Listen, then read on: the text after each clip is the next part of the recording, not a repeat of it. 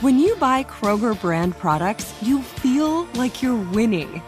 That's because they offer proven quality at lower than low prices.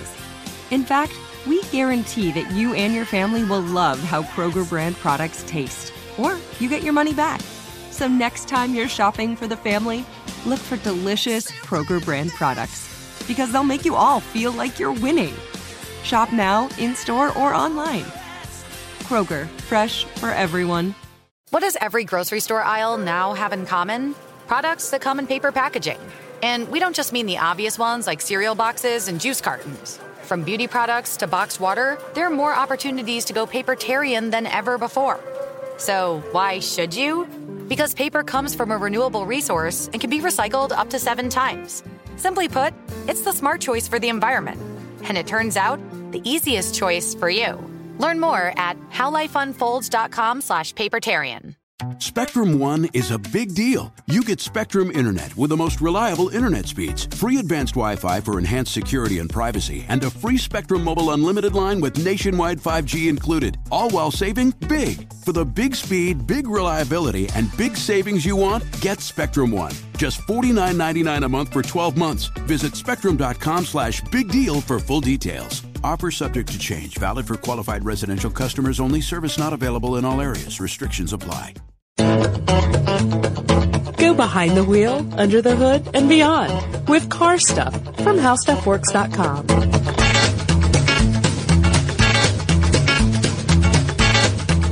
Hi, and welcome to Car Stuff. I'm Scott Benjamin. And I am Ben Bolin. Ben, you know what I want to do today? What do you want to do today? I'm going to start out today's podcast by mentioning our website again.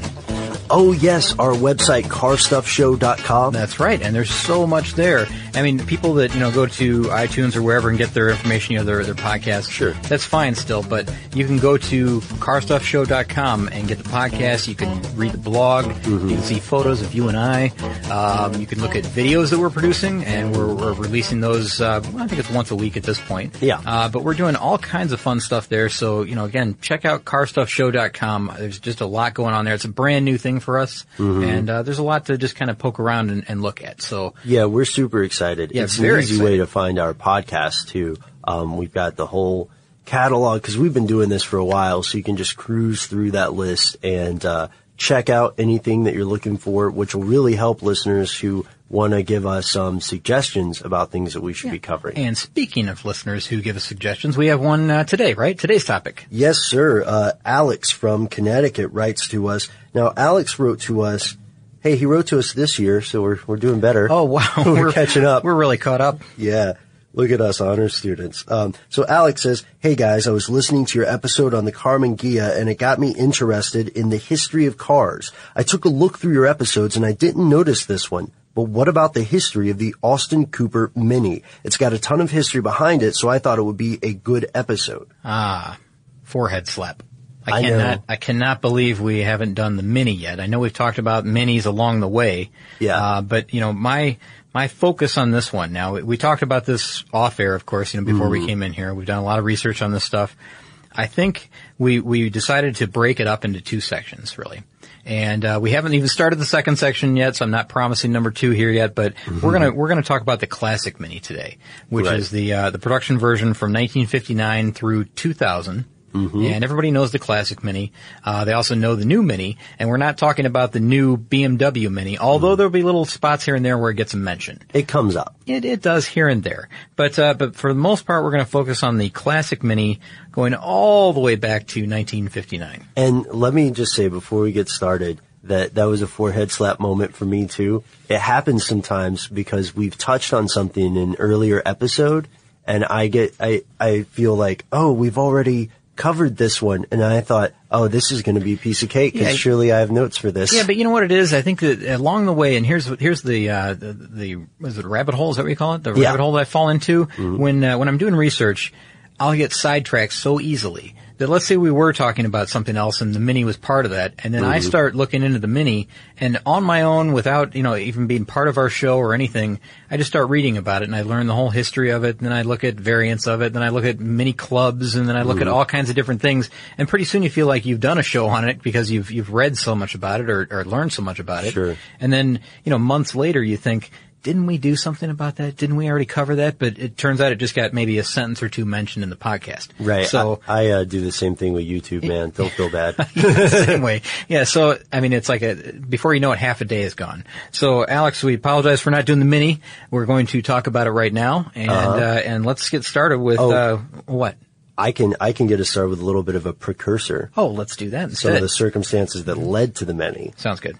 So the 1956 Suez crisis, the fuel crisis, causes a shortage of fuel that is both unexpected and drastic. Mm-hmm. And I think this is one of the things that leads to the impetus, for Leonard Lord to, start working on what he called the Amalgamated Drawing Office Project Number 15.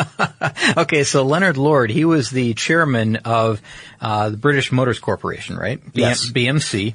And he actually ordered a vehicle, and this is created out of necessity. The Mini was created out of a situation where we don't really have any way to adapt to this right now. We don't want this to happen again. What are we going to do to fix this for next time? Yeah. And Leonard Lord says, again, chairman of BMC, says we need a small, fuel efficient economy car that will fit the bill. We just don't have that right now. Now, they were making, smaller cars already, but nothing that was really, really fuel efficient, nothing that was, I guess the epitome of an economy car, the most basic form of transportation that you could have, really. And, he's got a guy on his, team there who was a, I'm going to mess up his name. He's the BMC engineer in charge of the whole thing, the automotive engineer. His name is Alec Issigonis. I thought that was really good. Maybe. I'm going to, should I spell it? I don't know. Maybe not. Yeah. You know what? Just for safety, Issigonis. Okay. And later, Sir Alec. So he was knighted at some point, and I would assume, Ben, I'm going to have to dig into him, but I believe that he was knighted for his work on this, because this vehicle that he designed eventually became a British icon. It was it's something that is, completely tied to British style and British, I guess just the British landscape, really. I mean, it became so tied in with their culture and everything about, British culture. It's really up there with the Aston Martin and the Triumph. Yeah, I know I'm stumbling over what to say here, but it's unmistakably British. Yeah, and it uses, British components as well. It's got, we should talk, all right, his specifications were interesting. Oh, yeah. He said it needs to fit in a box. Yeah, and it's a very small box, and that's, I read the same thing, so maybe we were getting some information from the same place here, but he wanted to design something for maximum use with minimum space, right? Mm-hmm. And the exterior dimensions, he did design the vehicle to fit in a box, and the box was small. Do you know how small it was? It was like 10 by 4 by 4? Yeah, 10 by 4 by 4. It's so small. Mm-hmm. I mean, if you were to lay that out, stretch it out with a ruler on the ground or something and figure out how big this is, not very big at all. And, I mean, so the limits are set for the exterior dimensions. What are you going to do with the interior to make it work for four adults to be carried in this thing? Oh, right. That's right. It's still a four-seater. And, I mean, you've got the problem of where does the engine go? Because most engines were mounted, so that the rear-wheel drive. Right. And he switched that around. He mounted the engine transversely, so that it became a front-wheel drive vehicle. And a lot of vehicles, of course, we know, transferred that idea over to their own design. And they had to, they wanted to save money, so they couldn't build a new engine. They had to find one that was already around. Yeah, that's right. So they used the BMC A series engine that was already there. It was an 848cc version of that engine. And, what's kind of funny about this is that, when they switched it to the transverse mount, they had to find out a way to fit the transmission in there as well for the front wheel drive. Right. And, so they created this front wheel drive transmission that, shares the oil sump with the engine. Mm-hmm. So it's all one lubrication system for the engine and the transmission. And again, this is 1959, so you gotta remember what's going on at the time. This is really pretty advanced, for an economy car at this time. But again, it's trying to do a lot with a very little. Right. And that's not the only innovative change they made. They also had a reverse pitch for the radiator and the engine mounted fan. See, that's all to save space. It's so small. Have you ever seen the front? Have you ever been in the presence of a classic Mini and looked under the hood? I've seen videos of it. Okay, it's very, very small. I mean, when you're looking at it, it's like, well, you look at the front end, and you're like, well, where's the engine? It's got to be in the back. But no, it's not in the back. It's in the front, and it's a very tiny hood or bonnet, whatever you want to call it. Stacked in there like Tetris pieces. It's very, very small. And, of course, they moved the wheels all the way out to the four corners of the thing so that, it had independent suspension, and these kind of innovative rubber cone springs at the time. Right, instead of the regular springs, right? Exactly. And so, another thing that did was it gave it incredible handling because, the wheels are way out at the corners, and there's no wheel arches within the body. But it kind of gave it like go-kart handling, right? Isn't that the phrase that keeps popping up? It still does, even with the, and here's our first mention of it, the BMW Mini, right? Right. So, a lot of them say they have, I think they call it whip-tastic handling in the BMW version, right? But a lot of people will say go-kart handling with the original Mini, and that's truly the case. And that's part of the reason is because the wheels are set so far out to the corners. And look at the back. I mean, the wheels are way, way in the back. The arches don't even impede into the passenger area at all. Mm-hmm. So it's very well designed. Exterior, interior, just maximum use of space. Now it's got a top speed of only 70 miles per hour. The Classic does. Mm-hmm. Fuel economy though, Ben. This is important. Fuel economy, and this is what it was built for, remember? Right. Really, really high, right? Yeah, I'm digging through the numbers. 50 miles per gallon. Oh, you beat me to it. Oh, sorry. Oh, did you want me to wait for it? No, that's fine. I'll let you reveal some secrets later. How about that? All right, deal. So 50 miles per gallon on this, on the Classic Mini. Which is enormously impressive. In this time period. It's enormously impressive now. I mean, it's really impressive. It really is. I mean, this isn't a hybrid. This is an electric car. This is a gas-powered car, an economy car that gets 50 miles per gallon. And, I'm gonna tell you, at the very end of the podcast, I want to do a little, like a specs back and forth between a 1964 and a, let's say a 2006. That's great. Mini versions. And it'll kind of give you an idea of why, they were able to achieve 50 miles per gallon versus what they do now. But I guess best of all, and the one thing that I want to focus on here is that these things are fun to drive. He made this economy car that was exactly what they wanted, what they asked for. But he also gave it a little bit of flair. Yeah, it wasn't just boring. No, it wasn't a boring car at all. As a matter of fact, it was people were. They're really excited about driving it. I mean, they became like an enthusiast thing, kind of a cult favorite for a short amount of time, and then it became just a widely known favorite. Yep. And not only that, racers started to, kind of gravitate toward this thing and said, this thing has got amazing handling capabilities.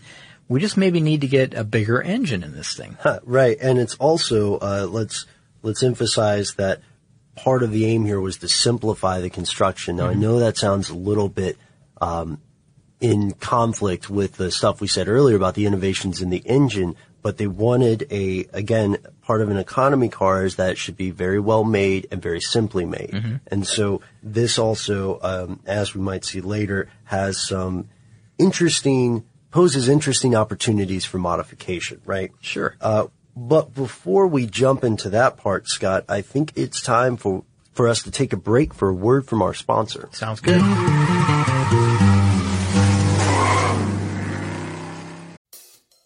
If you use paper, you're a human. But if you choose paper, you're a papertarian. Someone who lives a paper-based lifestyle because it has a positive impact on the planet. And also because it's the easiest choice you'll make all day. Seriously. It's as easy as reaching for boxed instead of bottled water. It's as easy as opting for beauty products that come in paper packaging. It's as easy as grabbing eggs in a cardboard container. And that's all in one trip to the grocery store, which, if we're being honest, you were planning to go to anyway. But paper isn't just an easy choice. Papertarians know that it's the smart choice, too. Because paper comes from trees, a renewable and sustainably managed resource. And paper products are designed to be recycled. In fact, when you choose products that come in paper-based packaging, those fibers can go on to be recycled up to 7 times. So why wouldn't you go papertarian? I'll wait. Learn more at howlifeunfolds.com/papertarian.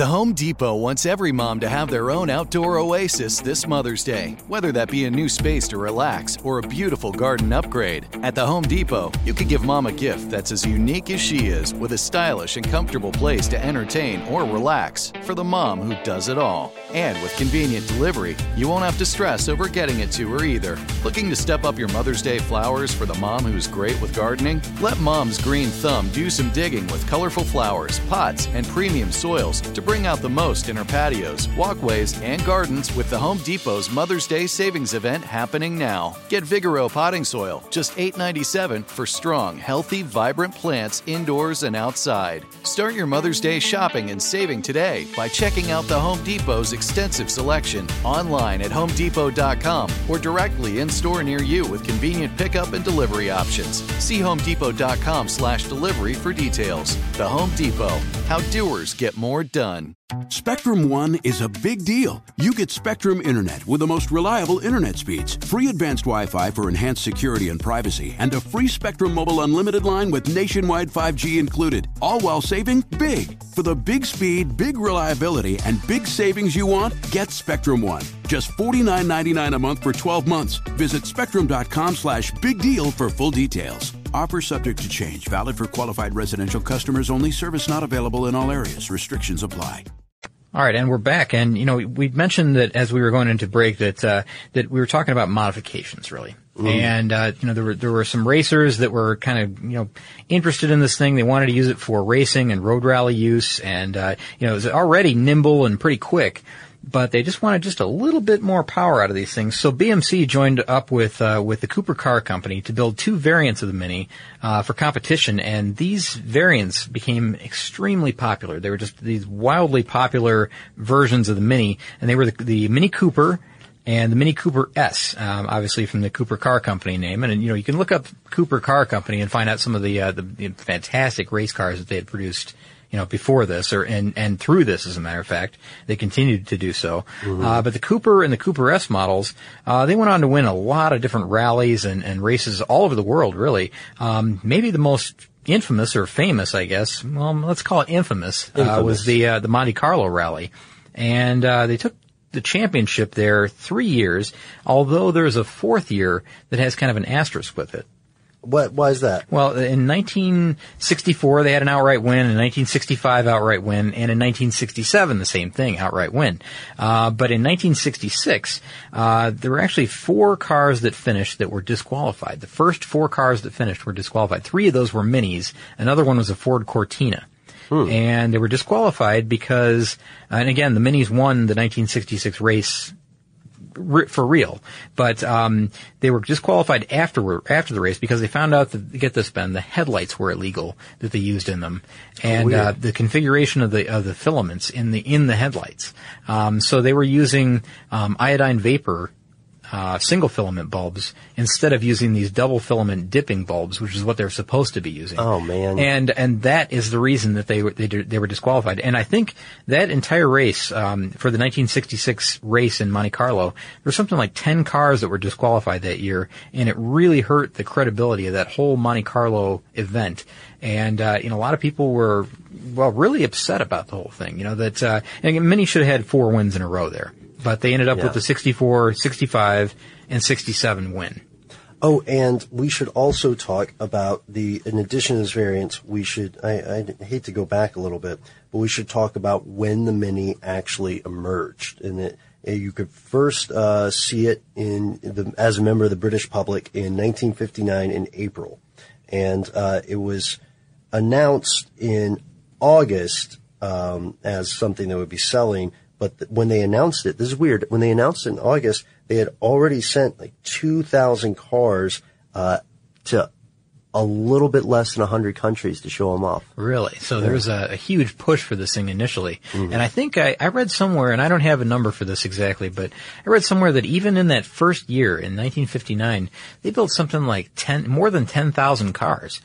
So from August through December 31st, they built a high volume of cars.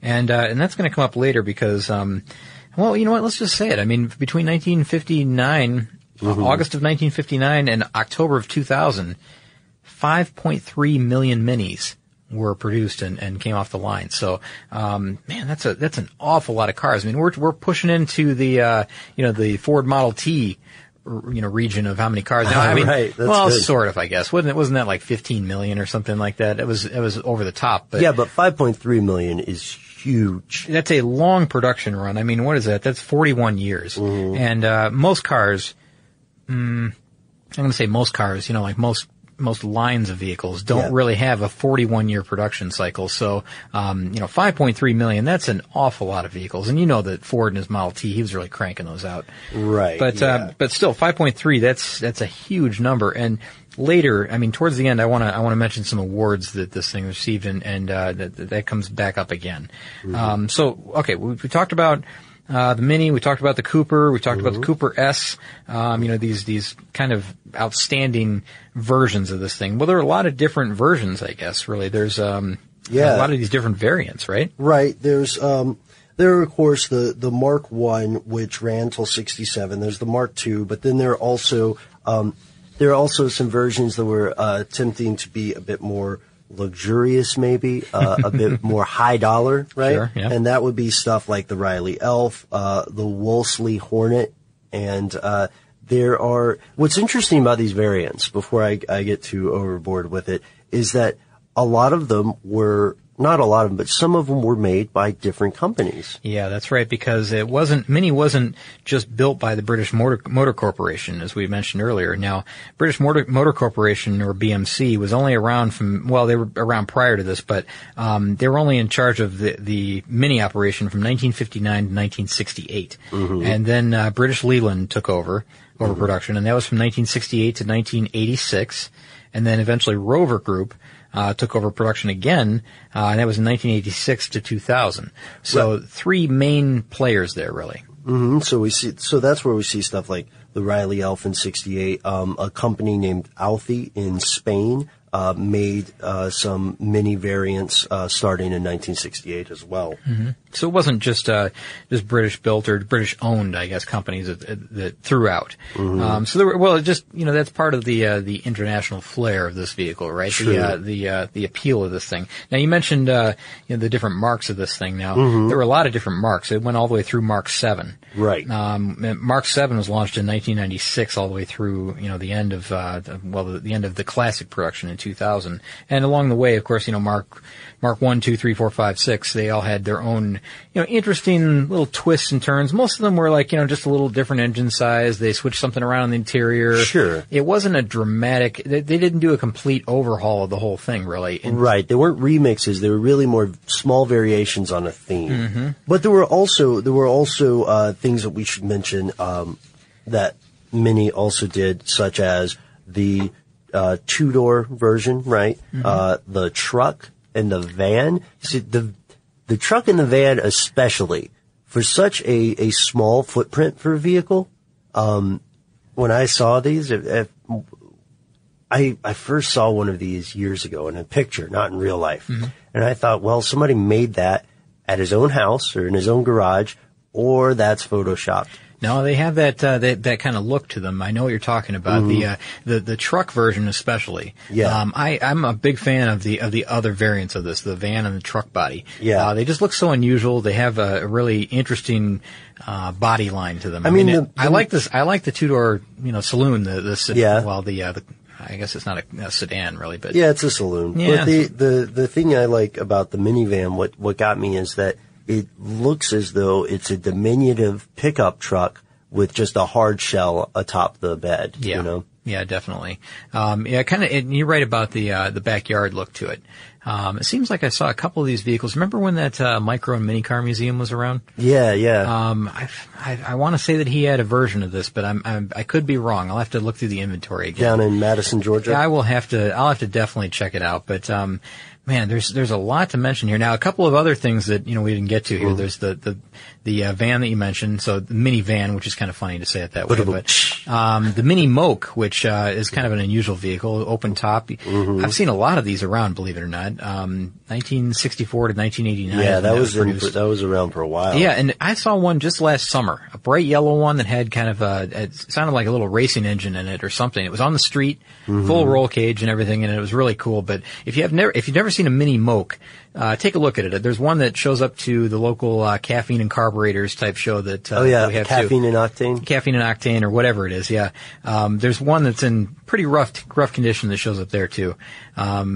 Worth looking at. And then there was the Morris Mini K, which was an Australian only version that sold all the way up until about 1971. So man, there's a lot of these things. We didn't mention the Morris Mini Traveler, the Austin Mini Countryman, both of which have pretty short production lines, right? That was only 8 years or so, 7 or 8 years, something like that. It was pretty short, like 61 to 69. So some versions of these are a lot more rare than other versions. You know, the two-door saloon, that's the one that most of the vehicles were that, and you're going to see a lot of classic minis that are that design. Go ahead. As a matter of fact, you can see classic minis almost everywhere you look if you were looking in entertainment, in films or television. But before we get to any of that other stuff, let's take a break. Let's get some coffee and water and have a word from our sponsors.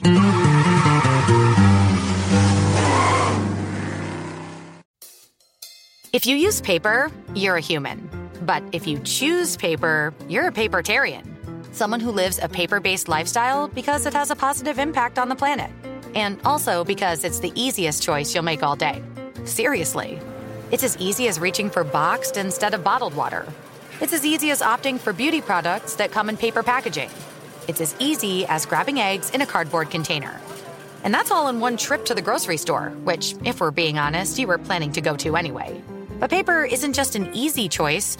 Papertarians know that it's the smart choice, too. Because paper comes from trees, a renewable and sustainably managed resource.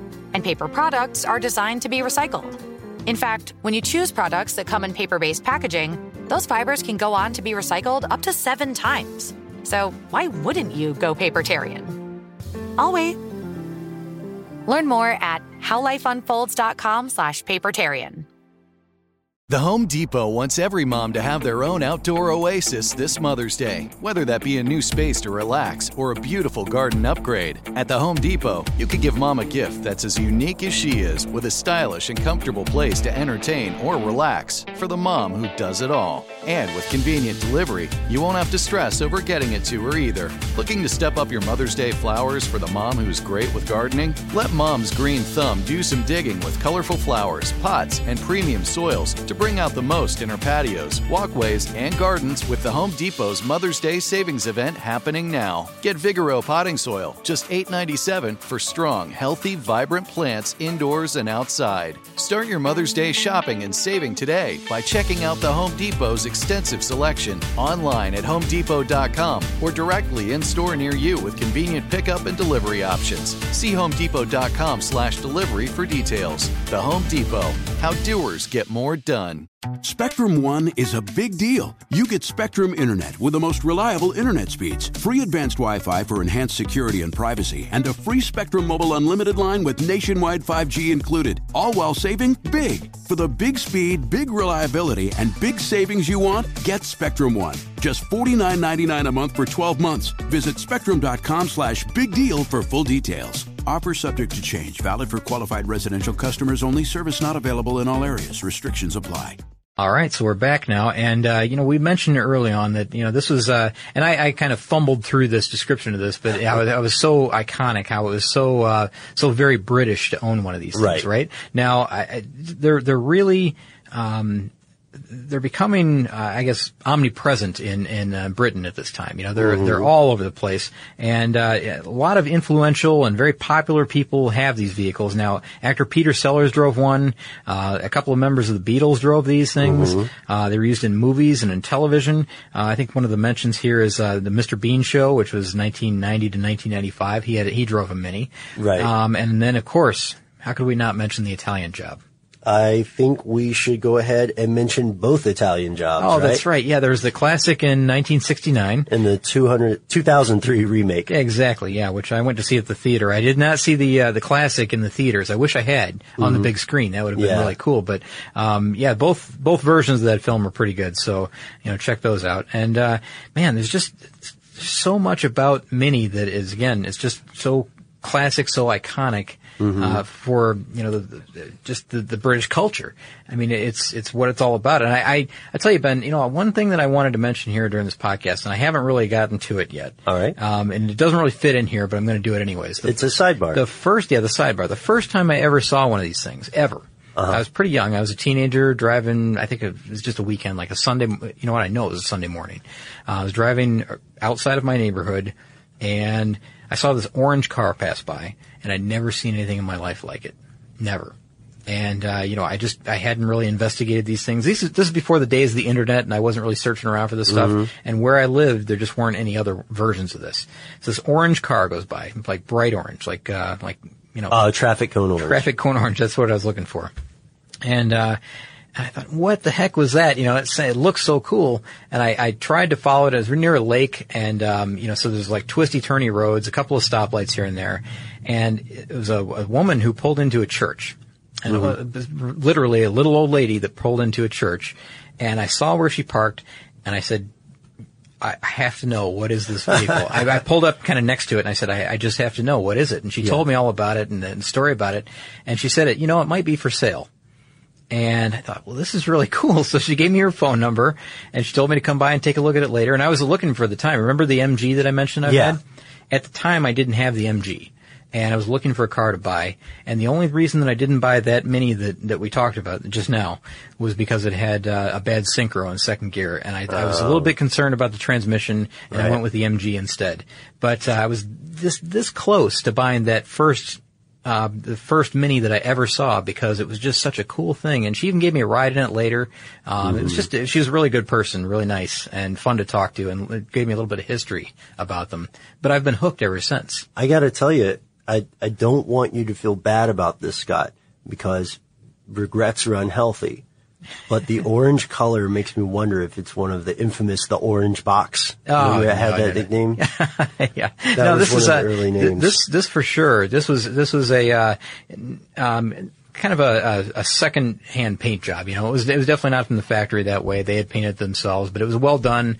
Everything was really nice about it. I loved the car. It was just that bad synchro that it gave me kind of a bad feeling. Like, I don't want to buy another car, a toy car, that's immediately going to need a transmission. You know what I'm talking about, though, when I say the orange box? I don't think I do. It's the 1957 original prototype. Really? It was called the orange box because of its very noticeable orange color. Oh, I didn't know that. You might have been able to buy the original product. Oh, no, I'm kidding. It totally can't be. It definitely was not. Don't feel bad. But no, seriously, that was the very first Mini that I ever saw in my whole life. And I was pretty young. You know, I was probably 18, 19, and I was just super excited about it, and I nearly bought it just because I had never seen anything like that. And once I started investigating it, do you remember you'd have to pick up copies of, what was that? Not the Trade and Times. Auto Trader? No, it wasn't even Auto Trader. I'll think of it in a moment. But, okay. But you had to pick up the copy of the magazine that had the little tiny personal, but classified ads. Yeah. And if it didn't have what you wanted, that was it. You know, you wasted 75 cents on it, and that's it. You were SOL. I started looking them up, and I started kind of finding them, and there were a few around town that I finally went to look at and drive. And I was pretty excited about them, but I quickly found out that the Cooper and the Cooper S were way out of my price range. Yeah. And those were the ones I wanted. See, now this is the thing. I'm a fan of big cars. I appreciate it. I have had experiences before where I lived in my car for a little bit, and, you know, just an extra few cubic inches inside make a huge difference. So I was not naturally drawn to the idea of buying a Mini Cooper. And when I see how convenient they are in a city, though, first off, it makes perfect sense for some of the more densely populated areas of the UK. Secondly, it makes some great sense. Can you imagine how convenient it is to park one of those things? Oh, it's extremely easy. Yeah, I mean, like I said, I've got limited experience behind the wheel. I mean, just those test drives after the orange one that I talked about, where I just had a ride in it. But they're extremely easy to maneuver, and they're very, very nimble. They handle well. They're super quick because they're lightweight. You know, the classics were. They get great mileage. They're just it seems like it's a good purchase all around. I mean, now the problem is, you know, they're not as safe as modern vehicles. That is true. So if you're looking for something that has, you know, all the airbags and the bells and whistles. Collision points, crumple zones. Exactly. And it may not be the best, you know, application for, you know, snowy Michigan winter either where I was looking. Yeah. So, you know, it was going to be a toy car really. I mean, I knew it was, so just like the MG eventually would be. Right. Like it might not be the best road trip car if you're with a group of people because it is, I'll give you this. It's one of those cars that when you sit inside of it, it looks like it's bigger on the inside than it is on the outside because the space is very well used. Yeah, you get inside and you're surprised at how big it is inside. I mean, even in the back seat. I mean, it's a little cramped, of course, because you know I'm going to talk about dimensions at the end of this podcast, I promise, because because we still have to do the comparison. Surprising stuff there. But before we do that, you know what I want to do? I'd like to talk about a couple of awards and then an event that not a lot of people really heard about, but maybe should have. If that'll intrigue you a little bit. Here, I'm intrigued. But there've been a lot of awards for the classic Mini along the way, as you can imagine. I mean, the 41-year production run. So, these are some of maybe the most notable examples. There's the Car of the Century Award from Auto Car Magazine in 1995. There's the Number One Classic Car of All Time Award, which is from Classic and Sports Car Magazine in 1996. There's also the European Car of the Century Award, which was that was part of a poll, I guess, a worldwide internet poll that was run by Global Automotive Elections Foundation in 1999. And then, I don't know, this may be one of the bigger ones. And they didn't actually outright win this one. I think this is the most prestigious one. I think it is. Now, this last one, huge achievement for many. They won, and they didn't win. This is second place. But get this is for Global Car of the Century. Which was in the same poll, and they came in second place behind the Ford Model T. Yeah, so I mean, is that really losing? I mean, because I don't think that's really losing. How can you battle the Ford Model T? I mean, that's obviously going to be the global car of the century, I would think. I mean, that's really what all this is about. I think the Ford Model T is going to be number one in that ranking for a very long time. I think so. Maybe, yeah. I mean, a long, long time. So, anyways, the second place in that poll is really, to me, it's like first place in any other poll. That's like a victory. Now. Yeah. Those are the awards. The criticisms. There's criticisms about the new Mini. Oh yes, okay. So you're going to list some of these, but we were already talking about how maybe later we're going to do another part, another podcast with the Mini, right? Maybe, yeah. We're going to talk about the new Mini later, and there'll be a lot of positives in there. But, okay, but let's do the criticisms. I just want to say that you know there are a lot of major awards for the classic Mini, and I'm sure that there were criticisms along the way. Mm-hmm. But as you find, you know, when you read these reviews. A lot of the criticisms come from the new Mini, the BMW version, and the reason is because you've got people that hold on to what they hold dear with the classic Mini, and they compare it and contrast it, and they don't like what they see because these two that I'm going to mention here that have experience with the classic Mini more so than the new Mini, and just to give you an idea, like this one is an automotive journalist. His name is Dan Neal. Okay, and he said with the introduction of the Countryman. Mini has pushed the mark beyond relevance by making a car so long, wide, and tall, it forsakes the inner logic of the brand, which is excellent handling in a tiny space. I see. And so that's all right. That's pretty. A lot of criticism there. That's, it's his opinion, harsh. But it is a valid difference. Now, there's another guy named Dr. Alex Moulton, and Dr. Alex Moulton has an even tighter bond with this. Now he's. He was the suspension system designer for the original two-door Mini, the classic. So he's got hands-on experience with the original Mini, part designer, you know, of some of the internal components of this thing. In an interview with Mini World Magazine, he said it's enormous, referring to the BMW Mini in 2006. The original Mini was the best packaged car of all time.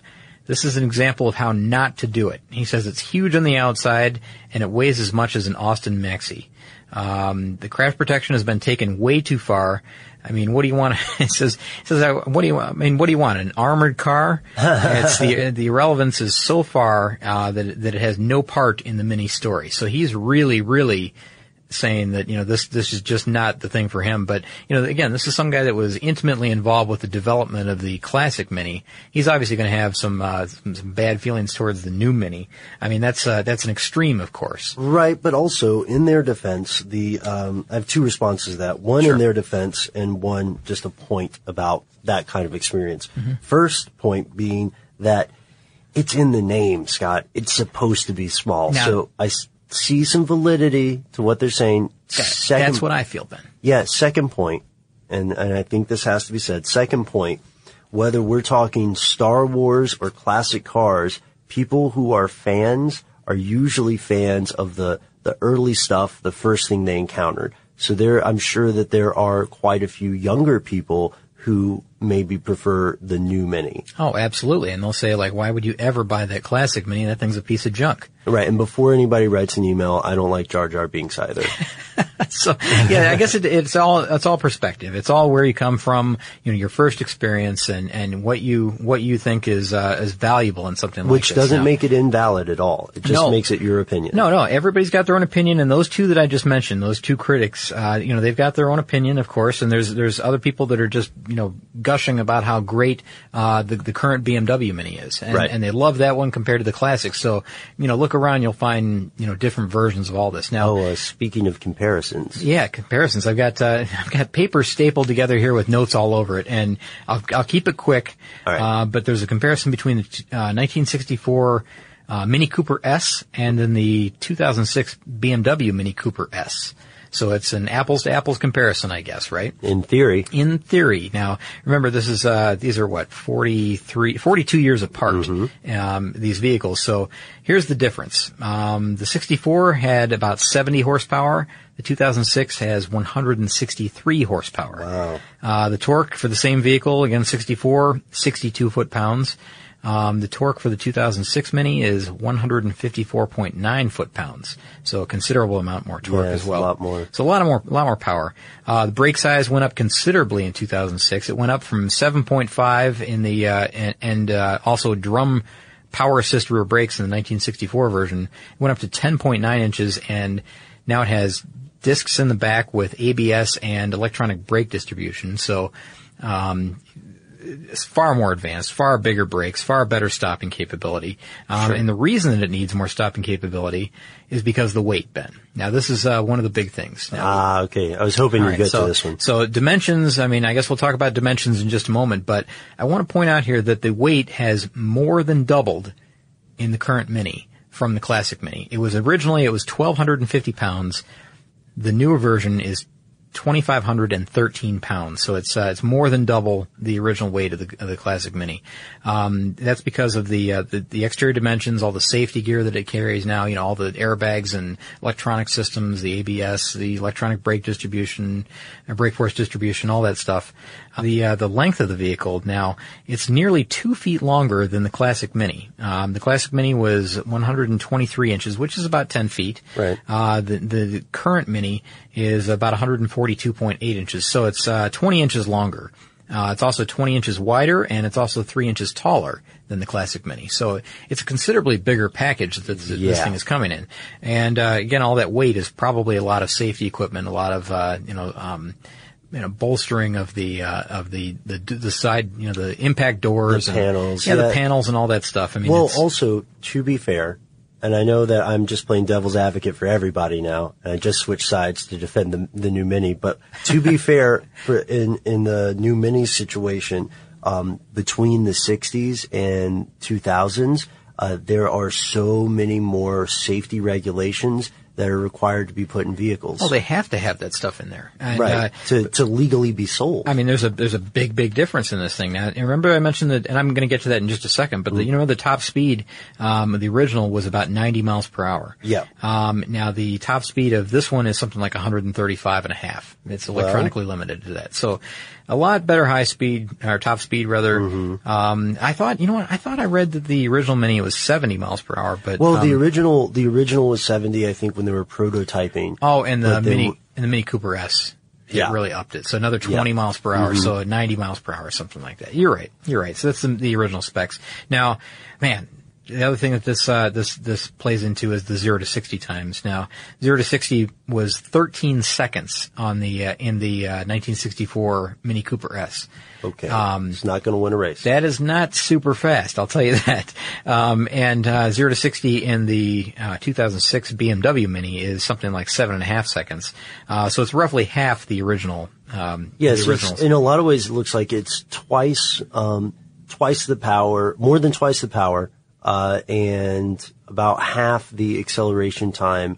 So they're so it's twice as quick. So they're really emphasizing performance. Sure. Now, one thing that that really is pretty shocking is when you look at the miles per gallon. Remember, I mentioned miles per gallon in the original 50 mpg, 50 miles per gallon in the Mini Cooper S. Now, is this going to make me angry? Maybe a little bit, but the 2006 BMW Mini. The miles per gallon, the EPA estimates were 29 miles per gallon. Okay. All right. Wait. Stop there because the Mr. Moulton's criticism of the size of the Mini. Sure. The size, the weight, the safety things, the options that they had to carry. I understand that, and I do respect somebody's opinion there. But then again, you know, I made that point about fans and about somebody's opinion being valid doesn't mean you have to agree with it. But 50... dropping to the 20s per mile per gallon. Scott, this car was originally conceived to be a fuel saver. Sure. And you know, granted, that's not that bad. Well, and it was for 41 years. Yeah. I mean, that's where you got to look at that too. I mean, when it you know came into this newer model, this new evolution, the restrictions on this thing were so much more. And I know that the Mini gained weight over the years as well. I know that you know other things were. It's not like you're talking about celebrity. Well, yeah, that's right. Over the 41 years, it did gain significant weight, just like I have. But yeah. So, anyways, I know the interior became a lot more plush along the way. You know, sure. The seats weren't quite as Spartan as they were. You know, there are more gauges here and there. There, you know, just. Little things along the way that add up, and they continually add up. And then by the time you get to 2006, you know, of course, it's a complete redesign. Well, also it's BMW, so they want to have a certain, they want to avoid brand dilution. Of course. And, you know, this is it's a solid car. I mean, it's well built. Everything, I'm not, you know, we're not knocking it. I'm not down on the BMW Mini at all, by any means, but I'm just saying, compared to the original, you know, it's twice as heavy, gets far less miles per gallon, of course, you know, because of the weight and all that. It's a very different vehicle. I mean, I think we've beat this into the ground already. We probably shouldn't go anymore, but it's a completely different vehicle. Before we get out of here, do you have one more thing? I have one more thing that I'd like to include. One more thing. All right, so recently, Ben, my dad was on this trip, this kind of like all around Michigan road trip, right? Mm-hmm. And he and his wife and another couple were on this trip, and they were traveling to, you know, scenic places all around the state of Michigan where they live. Oh, that's cool. And so they were going all around the coast and, you know, to the Sleeping Bear Dunes and all that, you know, staying overnight in all these places. And one of the places they went to was Mackinac City. And Mackinac City is way, way at the extreme northern end of the Lower Peninsula of Michigan.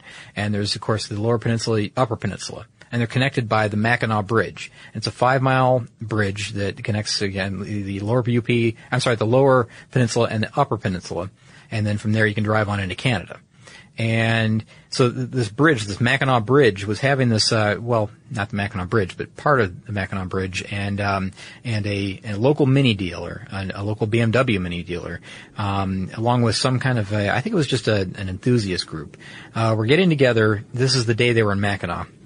They were having this Mini event, and so they get to Mackinac, and there's literally, it seems like 1,000 Minis in the town. And he's saying, well, what's going on? You know, it's got to be a club event of some kind. Sure. Turns out they were doing something called Mini on the Mac. And it's a parade of Mini Coopers that was going to cross the Mackinac Bridge to try to see how many Mini Coopers they could get on the Mackinac Bridge at one time. And it turns out that day they fell short of the record. They were able to achieve 848 Mini Coopers on the bridge at one time. The record, which was set, when was it set? I think it was set in 2009, is 1,450 Mini Coopers on the bridge at one time. So, they fell short of that record, but the one thing the reason I really looked this up, and I can show you some photos of this event happening. Again, it's called Mini on the Mac. You can look it up. My dad said that, you know, he talked to some guy who was there, and the guy had looked kind of frazzled. And he had just showed up that, like, just at that moment. And he said, I just want to be part of it because I'm a Mini owner. I'm from Mackinac City. And I didn't even hear about this event until today when all these Minis rolled into town. So I think that the word just didn't get out fast enough to make this record really happen. You know, it wasn't widespread enough. You know, I think so. There's always next year. Yeah, I think next year, because they just need to spread the word a little more and get some people out there. But, you know, again, 848 Minis on Mackinac Bridge at one time. That's still pretty impressive. But that's like... what is that, like 600 short of the record? So yeah, the record is 1,400 and what? 450. 1,450. So yeah, there's 600 more for next year. So if you're a Mini owner, you know, pay attention to something called Mini on the Mac next year. Look up Mini on the Mac. Be a part of world record history. Setting world records is cool. Man, Ben, I feel like I've just been all over the place in this podcast. I hope it's somehow gelled together into the classic Mini story. You know what? I think we have gelled into the classic Mini story. We've also visited some other places along the way, and I really like ending with Mini on the Mac because it's cool to end with something that people can directly involve themselves in. You know what I mean? So watch for it next year. It happened early August this year. I have no idea when it's coming up next year, but I would assume around the same time. And in the meantime, you can let us know what you think about your Mini, about the new Minis, because I'm sure we're going to hear about it. Is the new Mini a different car? Is it a Mini and Cooper in name only? We'd love to hear your opinion. Maybe send some photos of yourself with your trusty Cooper. I would love to see that. I'm a big fan of these vehicles. You can visit our website, carstuffshow.com, to see, to hear this podcast again, to hear all of our podcasts, to check out this nifty blog thing that you and I are doing now, Scott. We've even got some videos there. And you can drop us a line on Facebook. You can send us a, a tweet on Twitter. Or you can write an email to us directly. We are carstuff@discovery.com. For more on this and thousands of other topics, visit howstuffworks.com. Let us know what you think. Send an email to podcast@howstuffworks.com.